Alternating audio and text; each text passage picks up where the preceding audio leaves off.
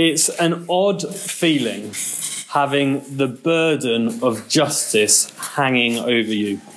You know, when you do something you know you shouldn't, and you're not quite sure if you're going to get found out. When I was younger, I used to eat my sister's Easter eggs every year. In my, in my mind, I, I told myself it was fair because within a week I'd demolished mine, and she used to hold on and hold on for as long as possible. Now, in that time leading up to Christmas, I'd just go in, break a little bit off. Now, I'd hope that I could get away with it. But the reality was, as quickly as I ate up the Easter eggs, the burden, the guilt inside me would eat me up too. When we were in the lounge and the Easter eggs were all set up nicely, saw my sister walk towards them, check them as she did. In me, there was that feeling of, am I going to get shown to be the one I am, the Easter egg eater? Am I going to get found out? And it, it was a crushing feeling. Am I going to be shown to be the one I am? That's a trivial thing. But it works the same for many things.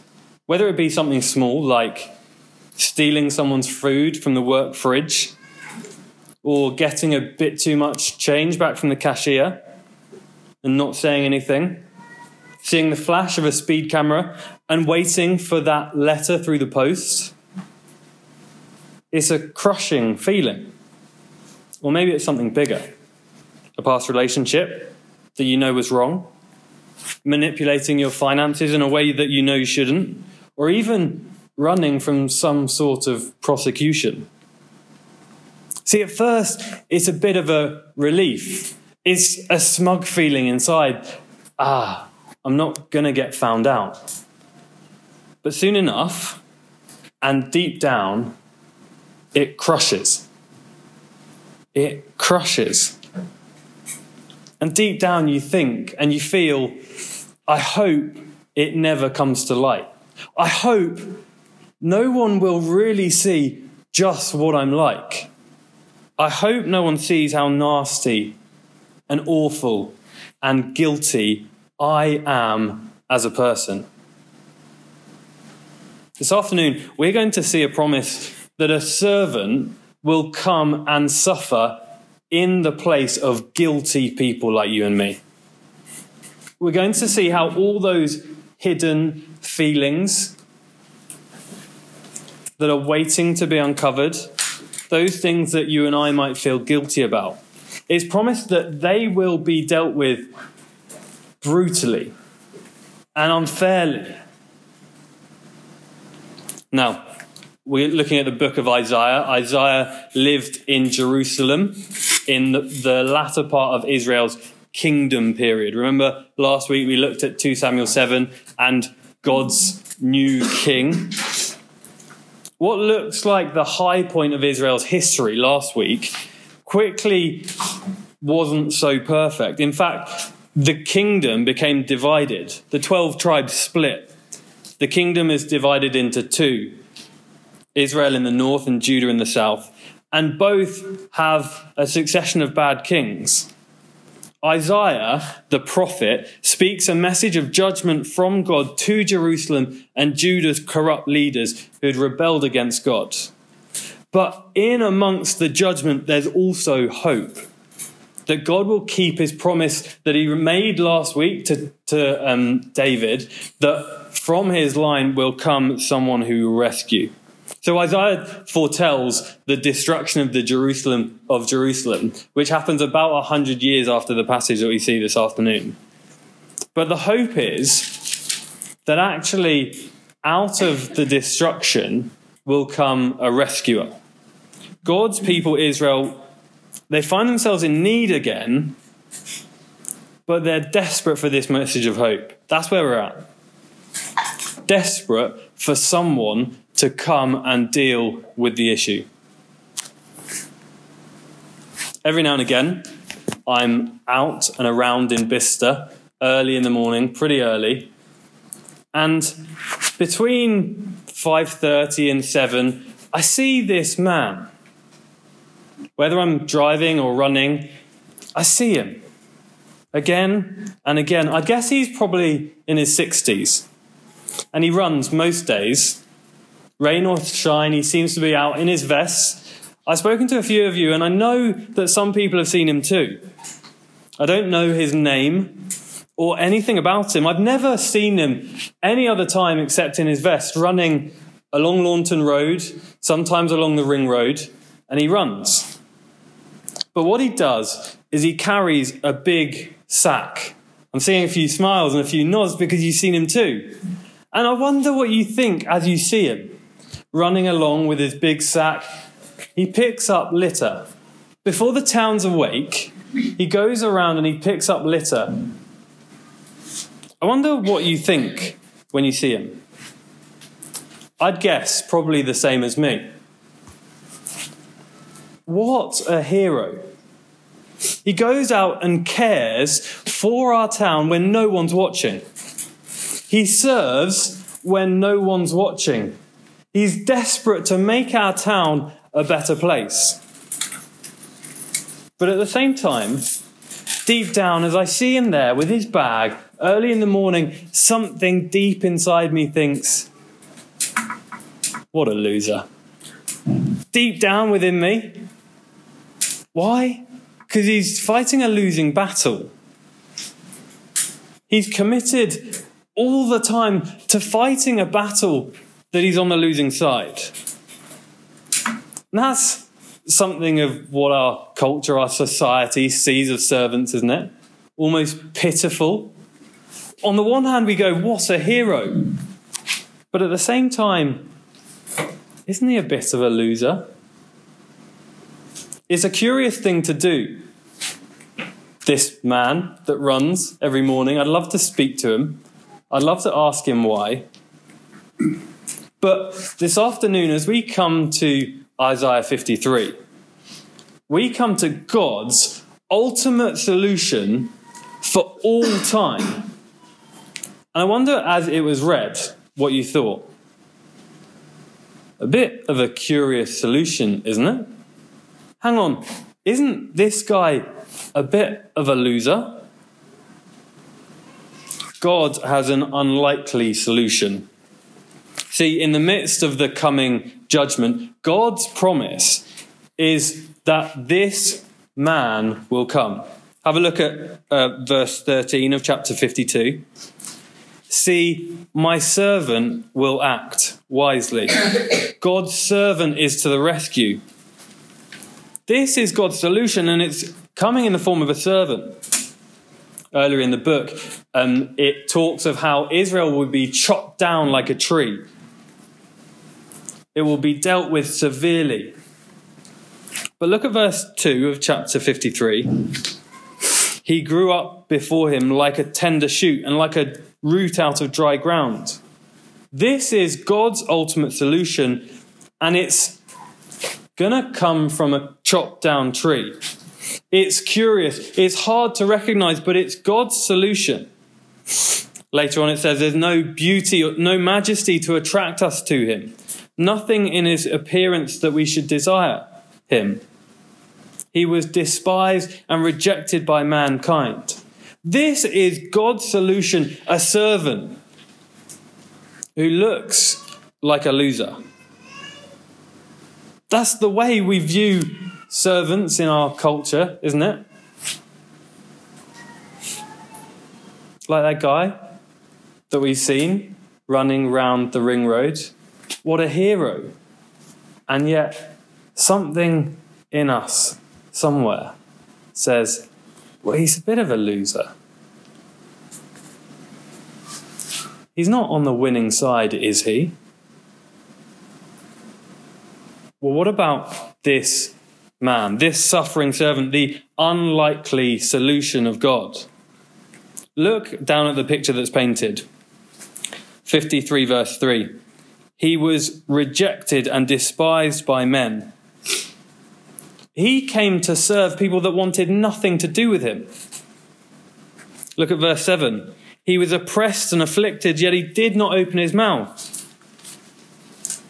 He served an ultimate cause and didn't complain. Look at verse 9. Though he had done no violence, nor was any deceit found in his mouth, he served a sentence that he didn't deserve. Verse 10 Yet it was the Lord's will to crush him and cause him to suffer. This servant served God's will. In order to be this solution, he went out of his way to serve, serve, serve, serve a cause, a people, God's will. And he suffered for it. It's absolutely remarkable that as you read through the chapter, the horrible, brutal picture of suffering is God's ultimate solution. It's a servant that suffered for a cause. But what's even more remarkable is that the solution to the problem is God's own Son. In the New Testament, this passage is opened. In Acts 8, verse 34, this is what it says The eunuch asked Philip, Tell me, please, who is the prophet talking about, himself or someone else? Then Philip began with that very passage of scripture, this, and told him the good news about Jesus. It's odd, isn't it? This good news about Jesus. See, this suffering servant is good news about Jesus because it's God's ultimate solution. God's ultimate solution to send a servant who looks like a loser. Now, this is written 700 years before Jesus arrived, roughly. I don't know if you notice some of the details in what it says. Look at verse 5. He was pierced. This is what John 19, verse 34, one of the accounts of what happened to Jesus says. Instead, one of the soldiers pierced Jesus with a spear. Verse 7 As a sheep before its shearer is silent, so he did not open his mouth. That's what the servant is going to do 700 years later. This is what Matthew 26 says Do you make no answer? What is this that these men are testifying against you? And Jesus was silent. Verse 9, have a look down. He was assigned a grave with the wicked. Matthew 27 says, Two rebels were crucified with him, one on his right and one on his left. It is absolutely remarkable that 700 years before Jesus arrived, the suffering servant was described in all its detail. In fact, I um, looked up on the internet this week, tried to find a few kind of activities of find, um, finding the links. And I found the most epic children's worksheet. It was impossible. In fact, it was um, all of the references from Isaiah 53 with blanked out bits, and then you've got to find out where in the New Testament they come for children under 12. It was unbelievable. But there was 30 plus. 30 plus references that specifically link this prophecy 700 years before Jesus came to exact details recorded in the New Testament, the eyewitness accounts of Jesus' life. God's ultimate solution promised, who looks like a loser. The question is have you recognized him? Have you fully accepted God's unlikely solution? Do you continue to accept God's unlikely solution? God's solution to the guilt that weighs us down. This passage says that we don't need to feel the pain and suffering, verse 4, that we're feeling. You don't need to feel the shame that grips you. You don't need to be weighed down by your burdens because God has an unlikely solution. The servant that suffers for you. Why is it that this servant suffers? Well, 10 times it tells us in this passage. Jesus died for a reason. Follow with me. I'm going to cruise through. Verse 4 Our griefs he bore, our sorrows he carried. Verse 5 He was pierced for our transgressions, he was crushed for our iniquities. The chastening of our well being fell on him. By his scourging we are healed. Verse 6 The Lord laid on him the iniquity of us all. Verse 7 He was stricken for their transgression. Verse 11 He will bear their iniquity. Verse 12 He bore their sin. Do you see? Jesus died for sin. Not his own sin, but the sin of others. It's a simple swap. Him for me. Him for me. He died because of our sin, not his own. See, all along the way in our tour of one book, one story, we've seen this consistently. Blood must be shed in order for rescue to be completed. I don't know if you picked up as it was read through the language that you might recognize from Leviticus 16 a couple of weeks ago. Do you remember as we looked at the tabernacle and the specific rituals that had to happen for God's people to have their God dwell with them in a tent? 52 verse 15, he will sprinkle many nations. 53 verse 6, laid on him the iniquity of us all. Verse 10, a guilt offering. Verse 12, he made intercession. See, it's picking up on the exact same thing. In fact, it's similar to before, but better than ever. It's always been a sacrifice of blood. First, it was one for one, Isaac for the lamb. Then it was one for a family, the blood on the lintel of the, of the doorpost. Then it was one for a people, once a year at the tabernacle. And now, finally, as 1 Peter 3:18 says, Christ died for sins once for all, the righteous for the unrighteous. And that's what it is, that all. It's once for all time. It's not just one for one once a year. It's not just one for a family here and there. It's once for all time for those that would trust in Jesus and would accept his sacrifice. See, God's servant suffered in our place. It was our sin that was laid upon Jesus. The words that you might hear talked about when describing this is penal substitution. He takes the penalty instead of us. That's the work of the suffering servant. It's sin bearing. The servant takes the penalty instead of us. And Jesus chose willingly to go to the cross to suffer all that we read because he knew that it was the ultimate solution.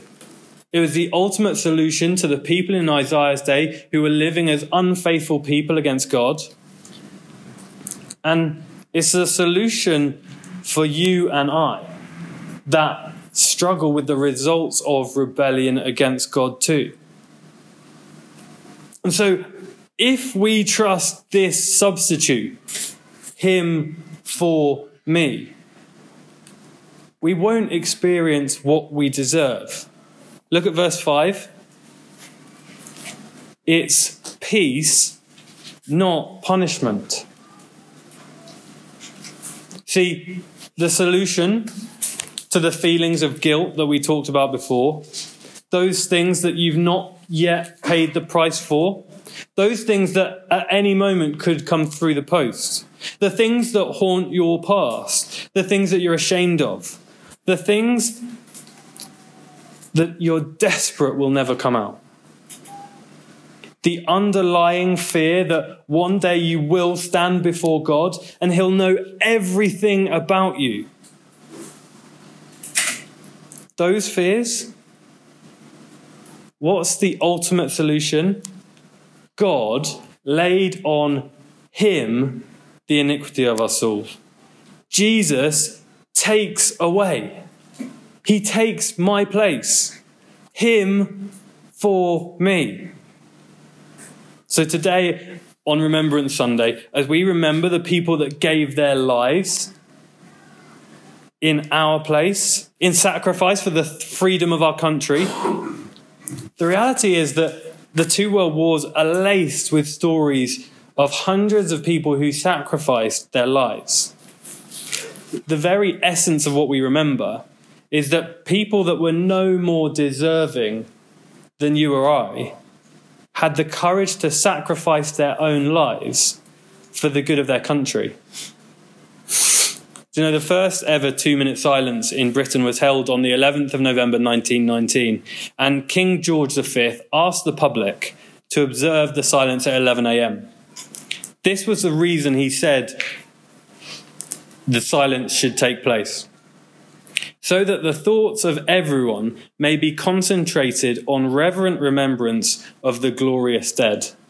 So that the thoughts of everyone may be concentrated on rem- reverent remembrance of the glorious dead. That's why there's a minute silence tomorrow or two. To remember that soldiers made a remarkable sacrifice for their country. But you see, it's fitting that this afternoon we look at the suffering, suffering servant who gave his life for his people. It's not just no more deserving than you or I. No, he was perfectly righteous.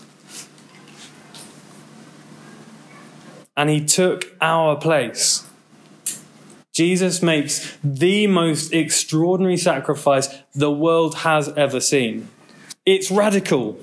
God's own innocent son is punished, and yet it's necessary, as sin must be dealt with for rescue to be accomplished. It's a travesty.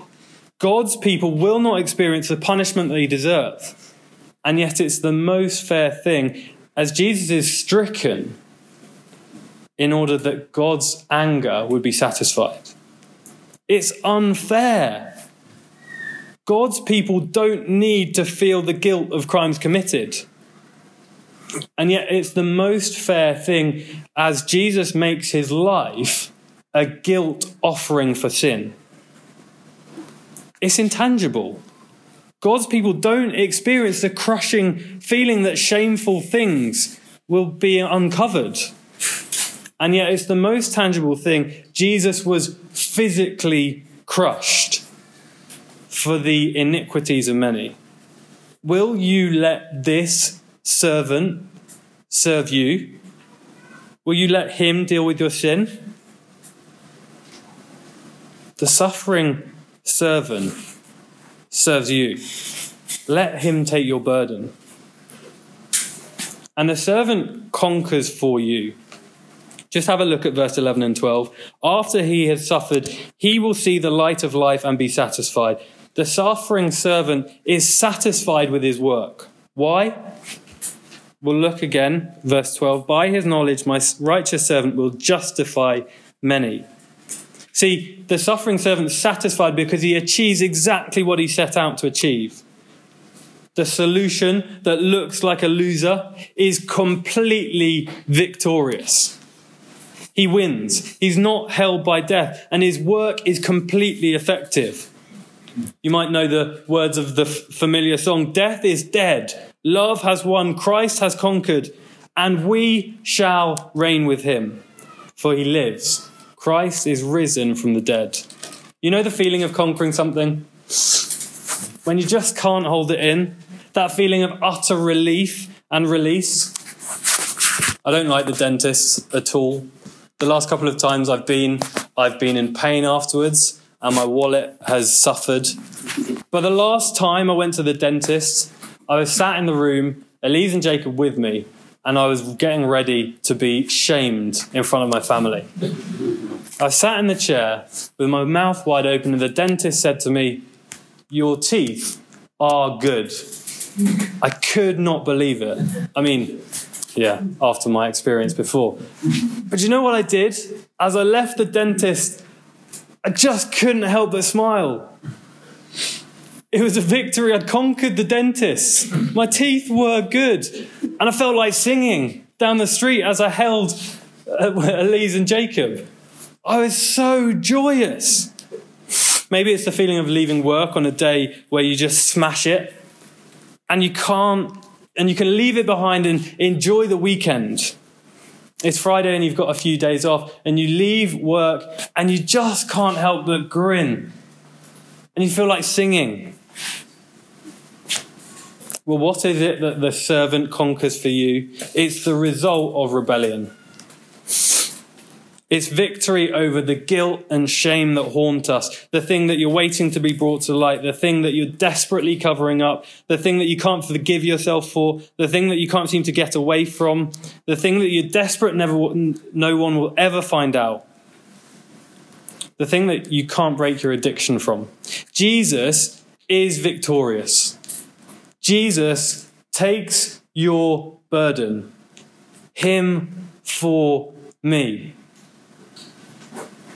Surely, when we hear that, we just can't help but feel like singing. And in fact, if you were to flick over to the next page, that's exactly what happens as Israel. well, sing, O barren woman, you who never bore a child. They're to sing because of the joy of hope that comes through this rescue. And so, if that's you this afternoon, that trusts in Jesus, Him for you, you can sing because He takes your burden. And if this afternoon you sit in the room and that's not you yet, please have a look. Please look at what Jesus offers because the joy of having the burden lifted, the joy of Jesus taking the weight of our guilt and shame is joyous. And so we can sing. And so we'll sing our final song. And it uses the words of this passage Man of sorrows, acquainted with the deepest grief, the suffering servant who came to rescue his people. But see, we sing it not in mourning, we sing it in joy because of what he's achieved for us. Because this is what the chorus says Now my debt is paid. It is paid in full by the precious blood that Jesus spilled. Now the curse of sin has no hold on me. Whom the Son sets free, oh, is free indeed. That's the joy of having the burden lifted. That's the joy of trusting in the suffering servant. So let's sing together as we sing this song.